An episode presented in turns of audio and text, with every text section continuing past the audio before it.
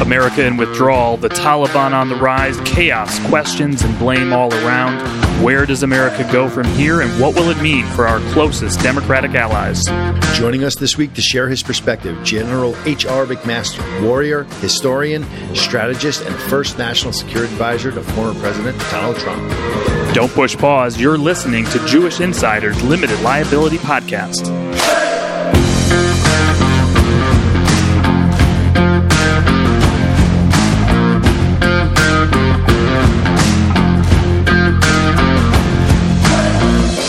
Welcome back to episode 22 of Jewish Insiders Limited Liability Podcast. I'm Rich Goldberg. And I'm Jarrod Bernstein. Jarrod, lots of news to discuss. Can't wait to talk to General McMaster on his thoughts on everything we're seeing uh, out of Afghanistan uh, these hours. Uh, it seems like something new every hour uh, that horrifies us on the news. Uh, but first, a couple of items in the news. Uh, Israeli Prime Minister Naftali Bennett taking off for the United States for his first bilateral meeting at the White House with President Biden. This amidst the backdrop of everything we're seeing in Afghanistan. Jarrod, how do you think that meeting will go? Uh, you know, that's a really good question, Rich. I think it's going to be underwhelming in terms of news. I think both leaders have an incentive to show that they will have a business like and cordial relationship. Both of them have domestic issues as it relates to their relationship with the other country. And I think there will be, uh, it will be uneventful as uh, meetings like this go. I think that's true. Sort of the the the news coverage angle, right? right that's definitely right. what both sides want to have nice, cordial relations, etc. I have to think inside the closed doors, though the Israeli policy on Iran could not have suddenly changed overnight, right? It's not like they woke up and said, oh, you know what, Bibi Netanyahu was crazy. He ignored everyone. And actually, Iran's not this crazy threat. We support going back into the Iran nuclear deal. The flashpoint's going to be over Iran. Right. And I just wonder how, and we'll, you know, we'll finally start to get some answers to the question of was it a you know, a personality difference. So once you take Bibi Netanyahu out of this, is there a way for a Democratic administration and a right of center Israeli government to move forward together on Iran? Or are the policy differences just too too far to bridge? And I think we're going to start to get some answers to that question uh, out of this visit to get a little granular for a moment, because I think our listeners will appreciate it, I think there are several unanswered questions that could emerge after the meeting as far as what the decisions of this new Israeli government will be. Do they take the posture of, we can't stop Biden from going back in, so we're just not going to fight the return to the nuclear deal the way that Netanyahu fought the first time? And so we're going to say, here are the other things we would like as make good, so to speak. You're you're hosing us on this Iran deal thing. It's going to make our lives harder. So here's our list of asks that we would like. Or are they going to say we are going to fight on this? We are going to make our position clear, and we you know aren't going to ask permission from you for anything for our freedom of action, we are going to continue freedom of action in the neighborhood, including the possibility of a strike against Iran ultimately. Uh, the other sort of piece of this is Afghanistan, right? I think the dynamic of the meeting has to have changed a little bit because when you talk to Israeli security leaders, they have been very concerned going back to the Trump administration when President Trump signaled he wanted to leave Syria. He wanted to pull all troops out of Syria uh, that they, they might leave Iraq. Uh, the Israelis are very concerned, with, with good reason, that the Iranians would take that vacuum and move all of their militias and terrorist groups and the IRGC into completing what they call the Shia arc from the Mediterranean at Lebanon all the way around to Yemen. Um, and if you pulled out that last garrison at Tanif of the Americans, which is sort of the last piece that stops this land bridge for the Iranians completing that Shia crescent, and you were to cede Iraq to the Iranians to allow them to move more missiles into Iraq to be able to again put Israel in its sights, those are big strategic shifts uh, for Israeli national security. And so if you see the president leave Afghanistan, and sort of suffer the consequences politically for that decision because he believes it's the right thing to do. What if the next decision is pull out of Syria? You know, bring the Americans out of Iraq, let Iran have the territory it wants throughout the region. Has that changed any of the requests in the meeting? Has that changed their thinking going into this meeting? Yeah, that's a that's a good question. I think you know we're not going to get answers to that right away, but it'll trickle out in the weeks and months to follow.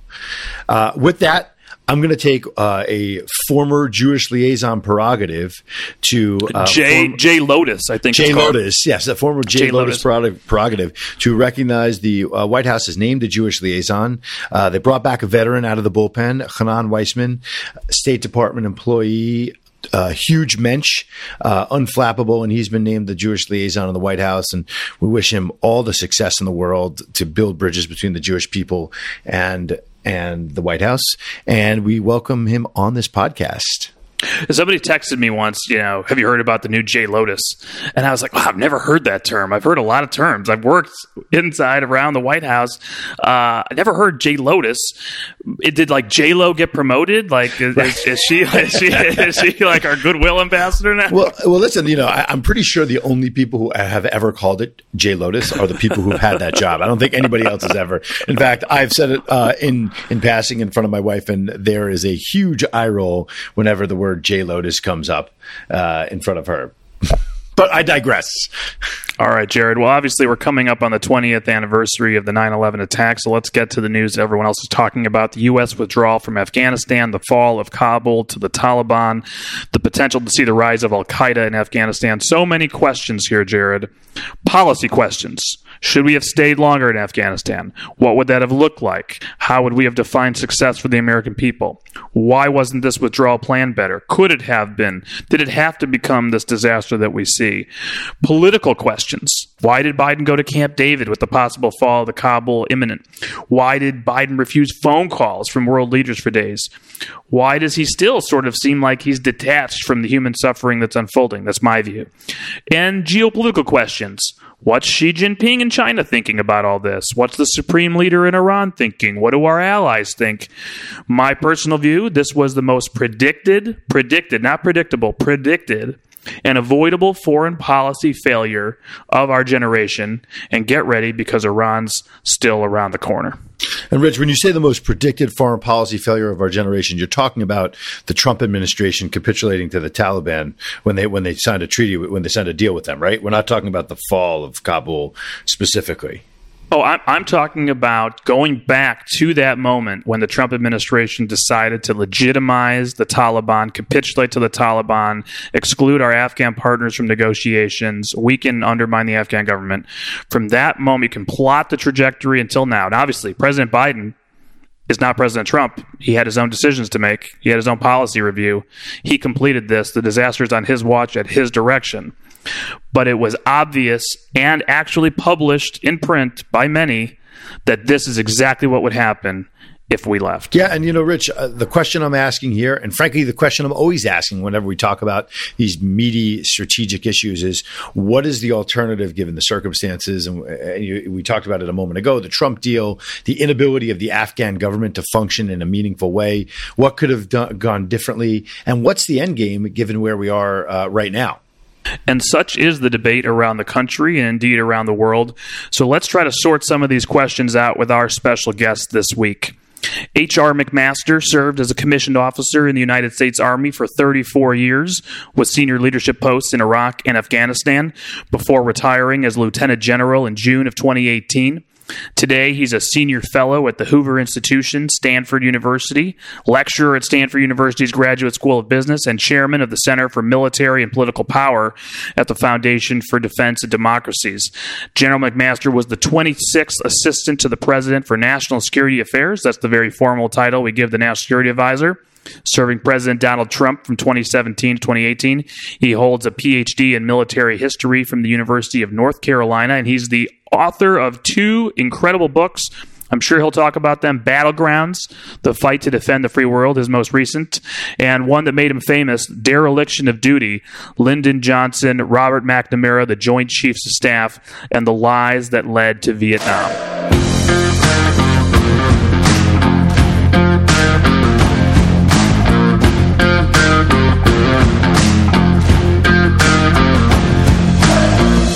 General McMaster, we're honored to have you on the podcast. Hey, Rich, it's great to be with you and Jarrod. Thanks for having me. Absolutely. Uh, I want to start by reading a short excerpt. Uh, this is you and Brad Bowman of FDD in the Wall Street Journal a few days ago. Quote The world is witnessing in Afghanistan a vivid and painful display of what happens when leaders in Washington delude themselves regarding persistent threats, the nature of America's enemies, and the ability to end wars by simply going home. Powerful opening and indictment of many on both sides of the aisle. Why don't we start by just asking, what is the delusion you're talking about in this piece? Well, hey, the delusion is what I talk about in, in, in this book, Battlegrounds, which is, you know, strategic narcissism, the tendency to define the world only in relation to us and to believe that what we choose to do or choose not to do is decisive toward achieving a favorable outcome. But hey, guess what? Others have a say in the future course of events, especially determined, brutal enemies like the terrorist organization, the Taliban, and their Al Qaeda and Haqqani network allies. So, General, we've heard you talk about uh, a sustained but low level troop presence as a potential, as an alternative to what's going on right now. Is that something that we really can sustain as a society? Uh, and are, is the American public ready for that? Yeah absolutely, they could be if the president would execute leadership. I mean, what of the what the, part of the story is, you know, President Joe Biden is stuck in the Obama administration still, you know, when he was vice president. And he keeps talking about, you know, $2 trillion and all the casualties and, and the large the, the large effort. Hey, we had you know, what, what 8,500 troops uh, there when we began the capitulation negotiations with the Taliban, who were enabling the Afghans to bear the brunt of the fight at the cost of what? About $22 billion a year, about 2.5% of our defense budget. I'll tell you, Jarrod, if we if we were you know, if we were Ecuador, it might be a stretch, you know, but but it was a sustainable commitment. And I think what we're seeing now is the cost of that sustainable commitment was far, far lower than the cost of this precipitous withdrawal and essentially surrender to the Taliban. And General, as a follow up to that, I've heard you talk on other podcasts and, and read your writings about how uh, the American public really needs to be behind seeing this effort through. And I guess I would like to take you back to 2001 when President George W. Bush asked for a congressional authorization for use of force. Should he have asked for a declaration of war and called this what it was and really sensitized the American public to what it would take to end this threat? You know, I, I, don't, I don't know. I, I, don't think it really matters that much, you know, because he got congressional authorization with it, you know, with a lopsided vote in favor of it. You know, he fulfilled, I think, you know, the allowed the first branch of government to give Article One authority to wage war to you know to the executive branch, and uh, and, and so I, I think what what failed to occur since that time is leaders stopped talking to the American people about what was at stake in Afghanistan, why it was worth a sustained commitment, and and by the way, you know, we, su- subsequent leaders, President Bush included, and and certainly you know the the uh, the Obama and then in the later phase of the Trump administration didn't really execute or implement a strategy designed for the reality of Afghanistan. These strategies were based on the, on fantasy in, in Washington, and so it wasn't a 20 year war in Afghanistan. Jarrod, what's sad about it? It was a one year war fought 20 times over, and I would say the only time that we had a reasoned and sustained and sustainable approach to Afghanistan was when President Trump announced uh, the the South Asia strategy in August of 2017. It is worth. I wish your, your listeners would go back and read that speech or watch that speech. And sadly, he backed off on it because he, he had, I think, the, you know, I would I would call them the neo isolationist, extreme libertarian far right uh, in his ear, telling him, you know, this is a futile endeavor.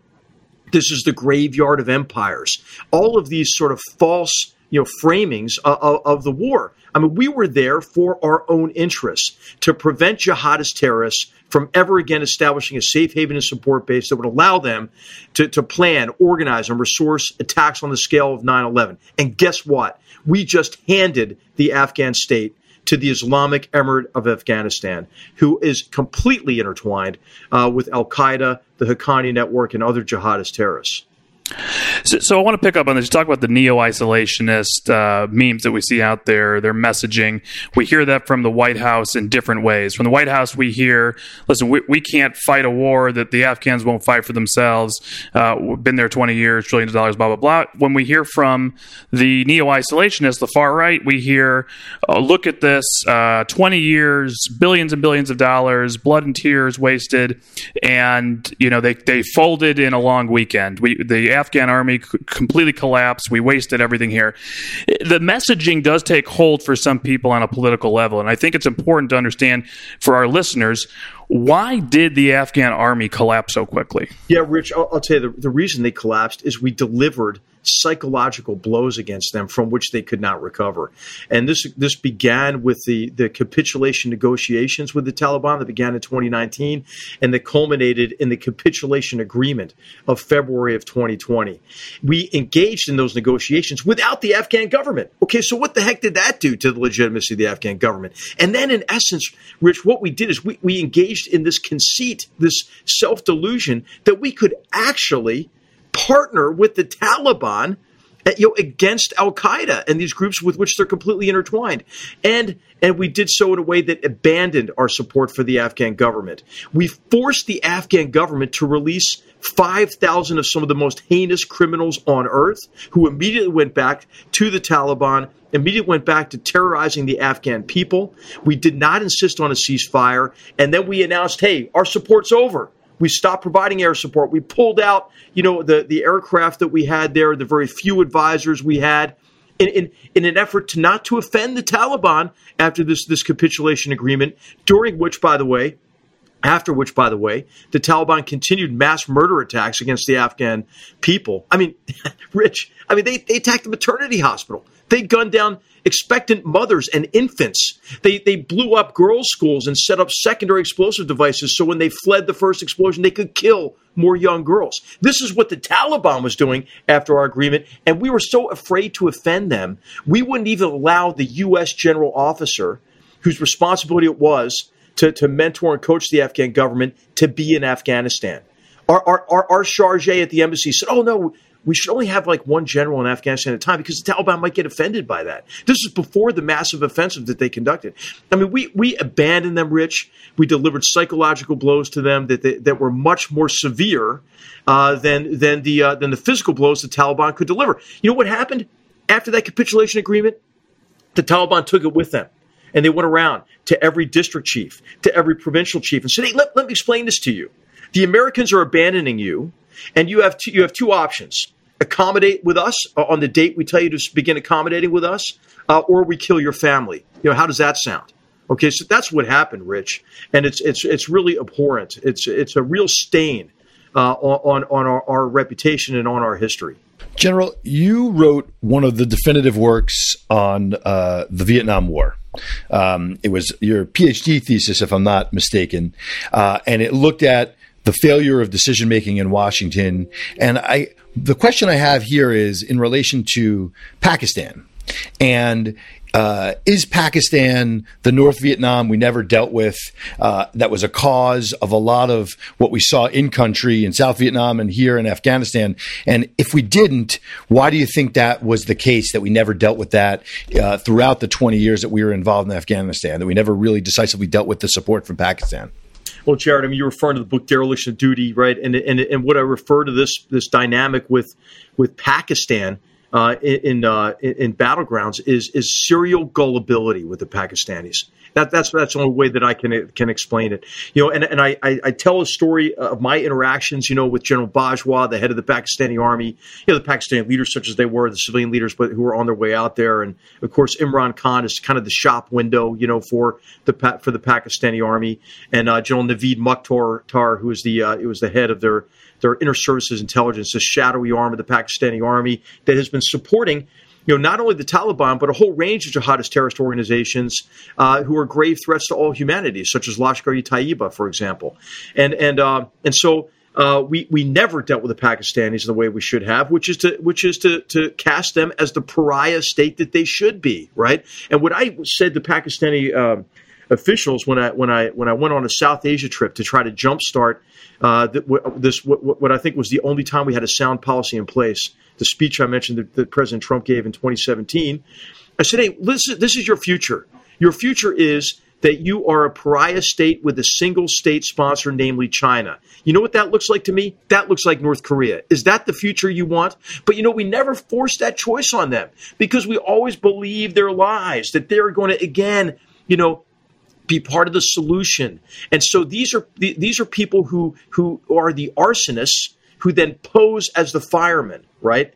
And and uh, and and our, our leaders have never really called them on that. President Biden was the one who put in this approach to Pakistan as, hey, you know, there's no Al Qaeda in Afghanistan, which was was a lie, a delusional lie. You know, and and so what we really need to do is work with the Pakistanis about better counterterrorism in Pakistan. And remember, Secretary Kerry negotiated this long-term agreement with the Pakistanis, which we give them billions and billions of dollars and lots of military assistance in exchange for better cooperation.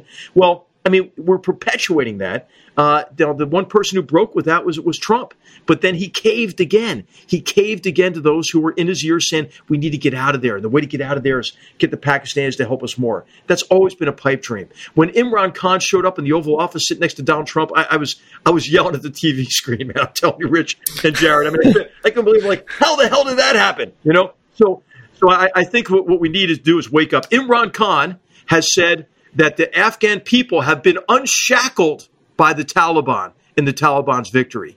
Hey, let's take him at his word on that, that that's where his heart is. And let's have Pakistan suffer the consequences. You know, this is a, this Pakistan is a ward of, of the, of the Gulf states, of the Emiratis, of the Qataris and the Saudis. And if we have any influence left with them at this stage, we should say, hey, listen, time to cut them off.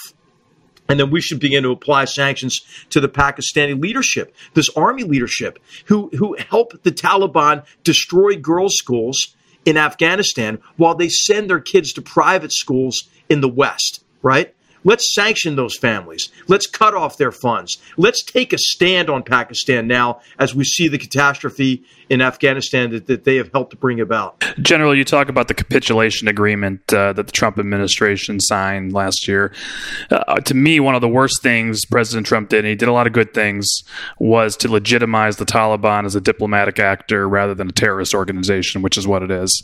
And obviously, the pre- President Biden, you know, has made this even more farcical in recent days with comments like they're going through an existential crisis.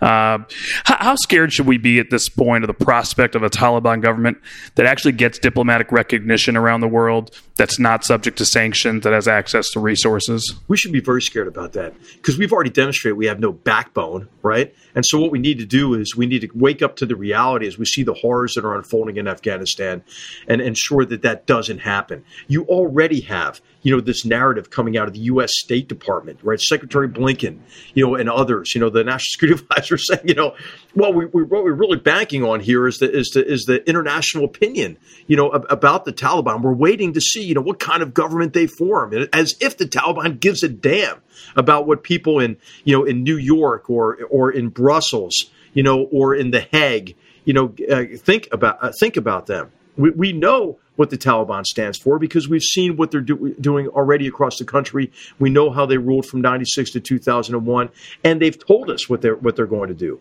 So I, I really think this is an important, important issue. The other thing that we ought to do, Rich and, and Jarrod, is we ought to support Afghan opposition to them. Amrullah Saleh uh, is in the Panjshir Valley. Uh, he and his forces retook four districts yesterday, right? And so th- this, you know, th- this is what what sh- you know gives the lie to this narrative that Afghans won't fight. I mean, we abandoned them, we facilitated the collapse, but there are still there's those there who who are fighting, you know, for the future of that country. Not that we want to see Afghanistan enmeshed in another destructive civil war, but if the alternative is the hell of the Taliban, uh, I-, I think that these groups are worthy of our support. I, I want to talk more about implications and way forward and solutions or mitigation you know, policies. But but before we do, one other thing that, that strikes me is President Biden keeps coming back to this idea of if we made the decision to get out, chaos was inevitable. What we're seeing right now was inevitable. So, so my question is: so new president comes in in January. He asks the NSC to run a policy review. Uh, they give him all the different policy options. Uh, obviously, you would think there are policy options on the table able to stay in Afghanistan, uh, minimal force, you know, mitigate disaster, keep, you know, keep Afghanistan from becoming the terrorist state that, that it may now become. And the president says, no, I don't care. I want to get out. I want to get out. At that point, from from that moment where he gives the direction of I don't care, I want to get out to what we see today, what would have been the breakdown in policies, processes, that should have happened but but didn't happen? Well, it, it, it, didn't happen because the president didn't want it to happen, right? Ultimately, a president can get the advice he wants by the way he structures, you know, who his advisors are and the process that he participates in. The, the whole the whole Afghanistan, South Asia assessment that went on for you know five months or whatever it was in the administration, that that was all veneer. It was a facade uh, to, to, to legitimize a decision the president had made, you know, back when he was vice president, and and uh, and and I think it was a condition of employment for the Secretary of State and the National Security Advisor uh, that they support his decision uh, to, to to to leave Afghanistan precipitously to to to withdraw, and. Um, and and I you know I, I, tell the story of you know in, in in this in this book on on Vietnam that Jarrod mentioned you know the uh, Lyndon Johnson you know Lyndon Johnson let his advisors know hey this is what I want out of the process and I think what happened is that his his senior advisors you know d- delivered on that now did did did uh, the chairman of the Joint Chiefs of Staff have a voice? Uh, did the Secretary of Defense have a voice? Yeah, but it, it didn't really matter. The president wasn't going to listen to them in terms of the long term costs and consequences of, of surrender to the Taliban. Uh, and, and and the cost relative to what it would take to sustain our commitment there. I think the decision was already made, and uh, and uh, and this was a foregone conclusion for the Biden administration. The general hypothetical. Uh, you get named national security advisor again tomorrow. Uh, what does the next 30 days, 90 days look like for you if you were advising the president going forward, given the realities on the ground that we have right now? Well, of course, you know, once you surrender, you know, uh, your options become quite limited, right? Uh, so, so I think what you would have to do is is begin to reverse, you know, that that surrender by first doing what Rich I think alluded to, which is ensure that you know nobody, you know, no, nobody uh, recognizes this terrorist government, uh, to, to work on, on international isolation of that government.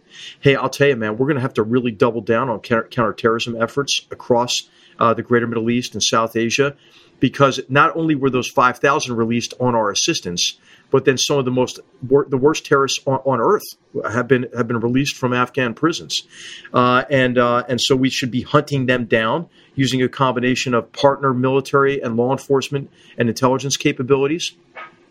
And then, and then I, what we what we have to do, I think, is begin to build, you know, sort of our will back uh, to support opposition to the Taliban. I'm, I'm telling you, Rich and Jarrod, we're, we're going to be back. I mean, we're going to be back right? I mean, we haven't learned from even our most proximate experiences. In December 2011, then Vice President Biden called President Obama uh, on the phone from Baghdad at a ceremony attended and presided over by, by, him and then also his Secretary of Defense now as President, uh, Lloyd Austin.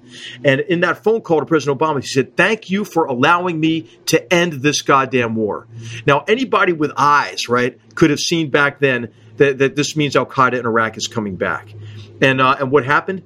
Uh, by 2014, ISIS was in control, which is Al Qaeda 2.0, was in control of territory the size of Britain and became the most destructive terrorist organization in history. I mean, conducting 125 attacks internationally. I mean, the Brussels airport, right? Multiple attacks in, in, in France, you know, shooting down a Russian airliner, inspiring attacks in the United States, right? I mean, and so what did we have to do? We had to go back we had to go back at a much higher cost and, and a much more level of difficult, higher level of difficulty than if we had sustained a small commitment in, in, in Iraq. Now, what you're going to see now is momentum, momentum from our capitulation in Afghanistan Uh, you know, ISIS uh, as well as Al Qaeda is going to gain strength from the victory of the Islamic Emirate of Afghanistan. You're going to see other actors emboldened, uh, like the like the Shia militia and terrorist organizations in Iraq, who I, I, I guarantee I, I think are, they're going to try to attack our forces because they think the Biden administration's weak and they'll just pull back. Uh, I think you're going to see an emboldened adversaries elsewhere. Uh, China in the South China Sea. I think it's important to remember, you know, you, you can draw a straight line, I believe, Rich and Jarrod, from you know from the unenforced red line in Syria in 2013 and 14 to Russia's annexation of Crimea, invasion of Ukraine, and the building and militarization of islands in the South China Sea by the by, by the Chinese. Uh, because I think they just concluded this is the Americans are weak. They're not going to do anything. So so we have to bolster our deterrent capability uh, internationally at, at, the same time. Uh, and, and, you know, you know, I'll, I'll tell you, I, I, hope we can rebuild our, our reputation in terms of uh, the United States having the will and the capability to make a difference in the world.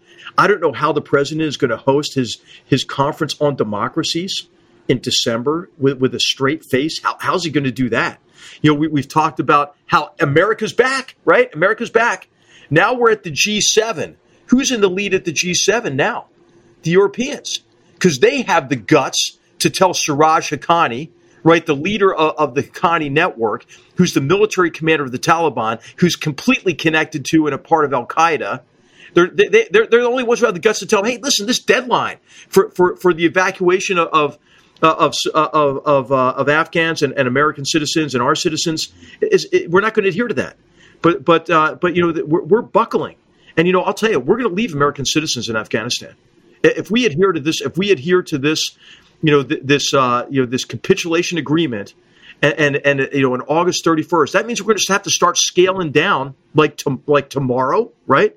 And and uh, and, and you know, we're going to leave Americans behind. And you know, you know what we're doing is we're helping, we're creating a hostage crisis, right? We're creating maybe even a potential for losses greater than 9-11 on our way out right? And nobody's talking about that now. When you when you listen to the you know the Secretary of State and the National Security Advisor and the President, oh, it's great, record numbers coming out today, right? Uh, of, uh, of Kabul, of, the, of a half of the Kabul airport.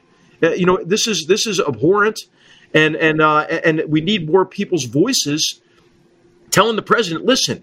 If you adhere to this capitulation agreement and leave Americans behind, we're, we're going to have to demand, you know, accountability for this.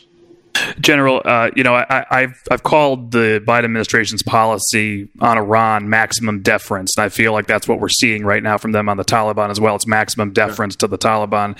But I do sort of wonder. Obviously, the Israeli Prime Minister coming to Washington to have a bilateral meeting in the middle of all of this chaos, right? The Israelis, who knows what they're thinking in Jerusalem, with all of their fears of U.S. presence in Syria, U.S. presence in Iraq for the future, Iran's nuclear program moving forward uh, exponentially. What's your view right now on how Tehran is probably looking at this and what the U.S. needs to do in response? Yeah, I mean, they see this as just even more weakness, right? I mean, and, and we've already are projecting weakness on all fronts, right? Because we have, you know, a, a U.S. envoy, much like, you know, the, the surrender envoy of Zal Khalilzad, uh, supplicating to the Iranians, uh, even as they, they have increased attacks on our forces in, in Iraq uh, I think, endeavoring to make concession after concession because that's the only way they're going to revive the Iran nuclear deal, um, and, and and and demonstrating even greater weakness as Iran continues its four decade long proxy war against the great Satan, you know, the United States, and the little Satan, uh, you know, Israel. And, and, and, of course against their Arab neighbors as well. So I, I think this is a pr- very dangerous position, Rich, because I think the Iranians are also emboldened. You saw the attack on the on the uh, Israeli-owned tanker uh, that that, uh, that, that killed uh, killed people on that on that tanker. You saw you see the increased attacks across the region. You saw Hezbollah try to rocket uh, tr- try to rocket Israel. And a really interesting story that didn't get much coverage is a Druze militia beat them down basically, saying, "What the hell are you doing? This is just going to bring the IDF back, you know, to destroy to dist- you know to inflict uh, more." Uh, more ca- casualties, and and they and they're blaming Hezbollah for it.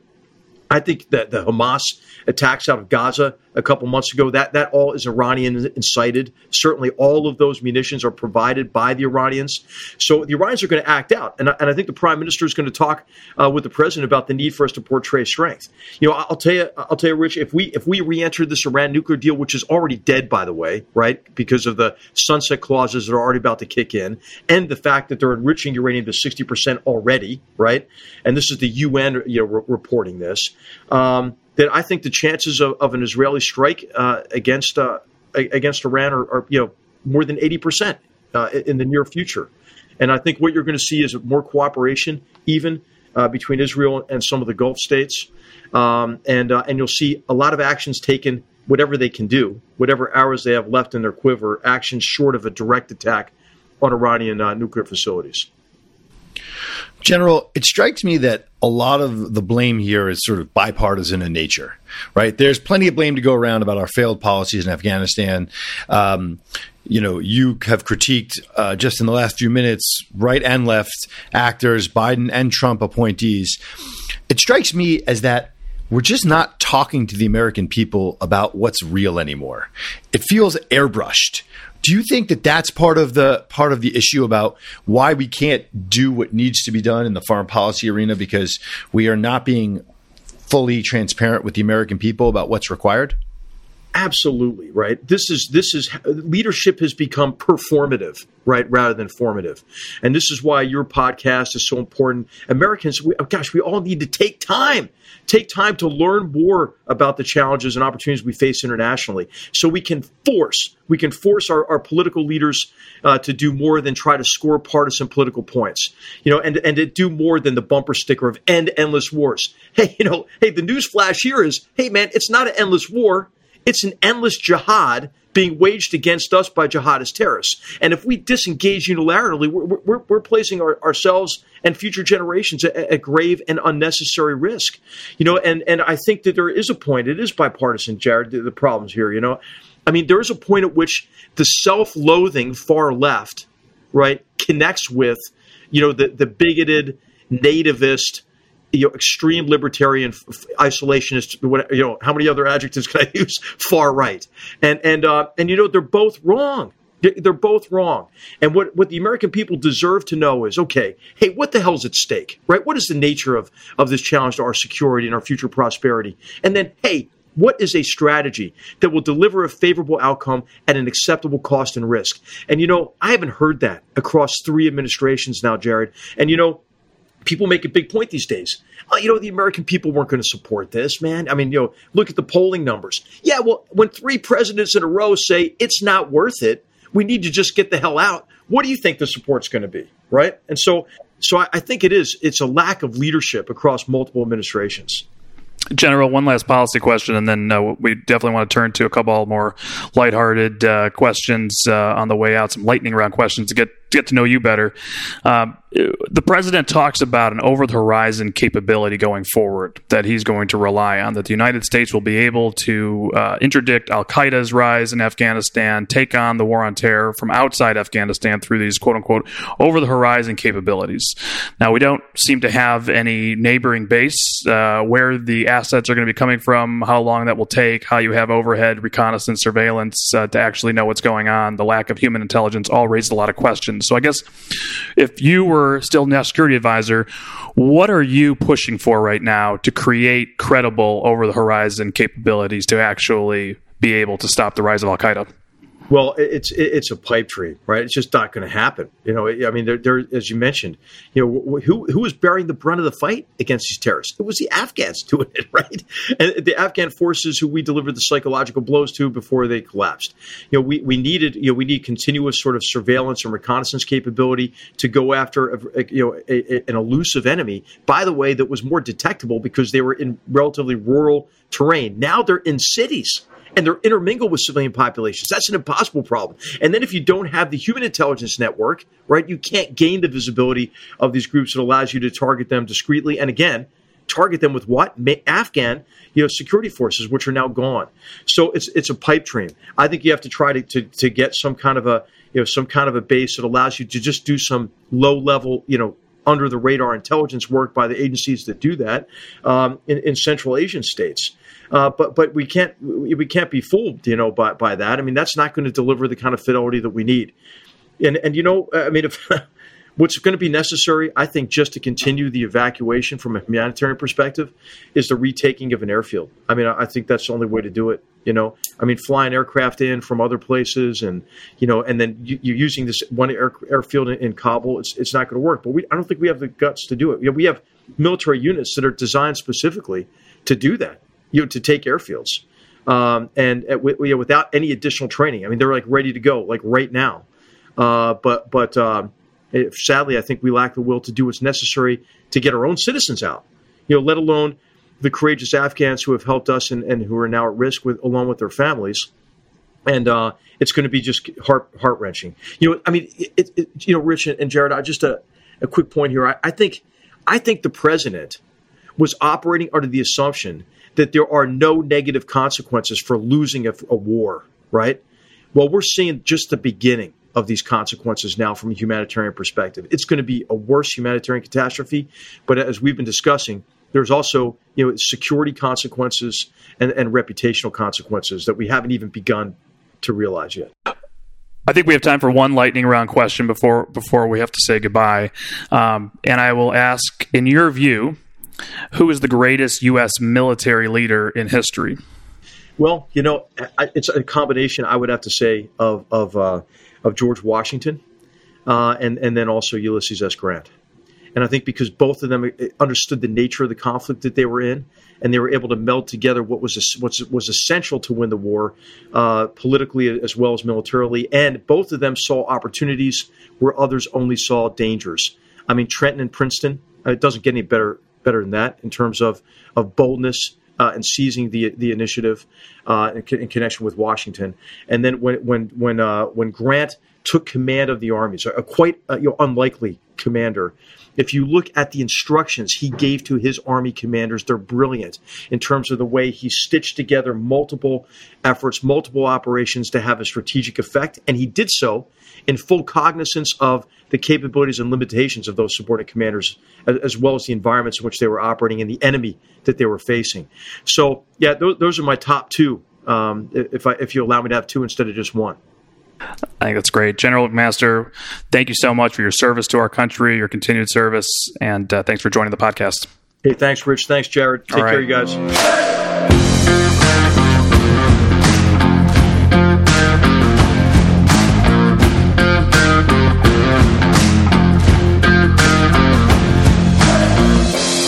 Jarrod, uh, just a great interview with General McMaster. Uh, it's it's raw, it's fresh. He's honest. Uh, he doesn't hold back. It's it's both sides dishing out. Um, it's it's exactly what we always talk about in the show. It's it's sort of the service above politics. Yeah, you know the the thing that I was struck by and is not getting enough attention in the press is the lack of attention really for 20 years in getting at some of the root causes of the Taliban regime, which is in Pakistan. And they have been an ally since the beginning. And I put ally in air quotes, even though this is a podcast and not a video podcast, but they've been an ally in this war on terror since the beginning. And really, that's been the base of operations for the Taliban, the base of operations for Al Qaeda. It's where we got bin Laden. Uh, and I really appreciate General McMaster speaking very frankly about our inability to to confront that threat. I agree with that wholeheartedly. It is missed completely, I think, in the debate today. If there's going to be a blue ribbon commission or some sort of congressional inquiry, uh, a dedicated line of effort should be on the role of Pakistan and what our policy on Pakistan needs to be going forward. it is clearly a missing link here. Uh, I'll say one other thing that struck me his response to my question on the over the horizon capabilities that President Biden speaks to, and sort of, you know, just asking, like, as a, as a military planner, what, what sort of things would you be trying to do? What, how would you be trying to build that? And his sort of initial response is, it's just not going to happen you know, because of all the challenges of no longer being there and not, you know, having any sort of base in the neighborhood, uh, I think that's a very scary prospect that no one is dealing with. And so we're going to have to confront that as the president keeps talking about that, because otherwise, let's recall 1996, last time Kabul fell to the Taliban was five years from 9 11. So are we going to sit here and say we have these over the horizon capabilities for five years just to see another 9 11 in five years? Uh, I, I'm not going to sign up for that. Me neither. If you like the show, help us get the word out to other people. Subscribe on your favorite podcast app, leave us a review on Apple Podcasts or Spotify, and most importantly, tell your friends because it's the best recommendation we can get. Until next time, this is Limited Liability Podcast. Thanks for listening.